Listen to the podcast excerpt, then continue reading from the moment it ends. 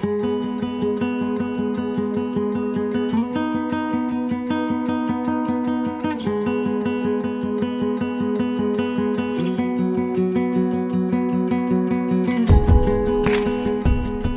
we get started, I like to say a few words about where we are. Today, we're broadcasting from Stanford University in the heart of Silicon Valley. Since World War II, Stanford has encouraged its faculty and students to develop new technologies and turn them into great companies.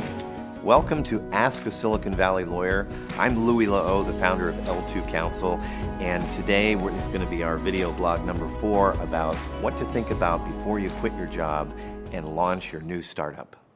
Here in Silicon Valley, we have a culture of technology innovation. I think employers, for the most part, appreciate that they're hiring very smart people. Those very smart people have a lot of ideas, and there's a lot of tolerance for those employees to explore those ideas off the clock and sometimes even on the clock uh, at their employer. But wherever you are, you should really understand your company's policies before you embark on any new venture.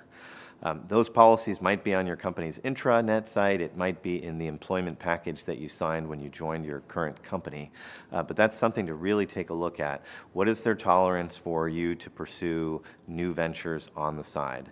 Um, rule number one um, if you are pursuing a, a, a, new venture is to make sure that everything you create, everything you do regarding your new venture is on a different non work device. So you want to make sure that you're not using your work computer. If you have a work phone, uh, you're not using that. You're not accessing a person. You're not using work email to discuss the new venture, and you're really uh, doing that out of a separate account. Um, there comes a time when you think, is it time for me to leap? Is it time for me to make that jump? And before you do, you really need to review that employment package that you signed when you joined your company. You probably signed only an offer letter.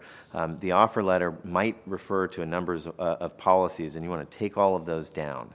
You probably also signed something called a proprietary information and invention assignment agreement. We call that a PIIA.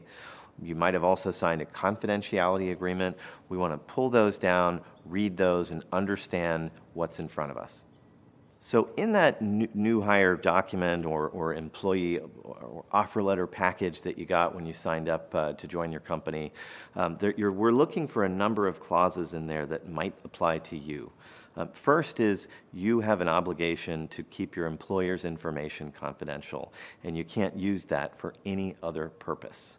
Um, the second thing is you're going to have to uh, look for a non-solicit clause. Are you restricted from soliciting any of your colleagues to go work at another startup? Um, and, and, third, you're, you're going to be looking for a non compete. Are you subject to any restrictions on what kind of business that you do after you leave the company? Now, while you're an employee of, your, of, of the firm that you're at, you're, it's perfectly legal for that firm to require you to not compete and to not solicit. After you leave, however, um, the, the, the, enforceability of those clauses um, really will depend on where you live, uh, what state that you're in.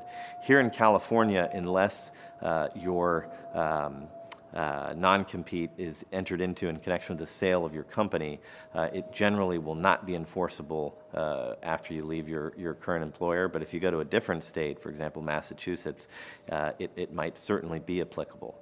Um, so very, very important to understand uh, what covenants you've entered into in connection with uh, the, the documents that you signed when you joined your current company. Um, so you want to look before you leap. that's the message today. So, last thing before we wrap up this video blog number four on Ask a Silicon Valley Lawyer, I want to give some practical advice. It's really important as you think about uh, leaving your current company and starting a new venture that you do two things. One is leave on good terms. Uh, don't take your, your employer's uh, uh, confidential information. Don't take down your email. Don't download documents. All of that is digitally, digitally traceable, and we live in a small world and it gets smaller by the day. We, we certainly don't want to have a dispute with your employer uh, that would really inhibit the growth of your, of your new company uh, that you've worked so hard to get off the ground. Uh, lastly, um, before you uh, make that jump, I really recommend finding a good startup lawyer who can help you think through all the things that we talked about today and how they apply to you and your new venture. Thanks for joining. If you have any questions, don't hesitate to reach out to me. You can reach me through my website, l2counsel.com, or by email or on any of my social media channels. If you have any comments about what you heard today, please uh, enter them in the space below and please subscribe to my channel. Thanks very much.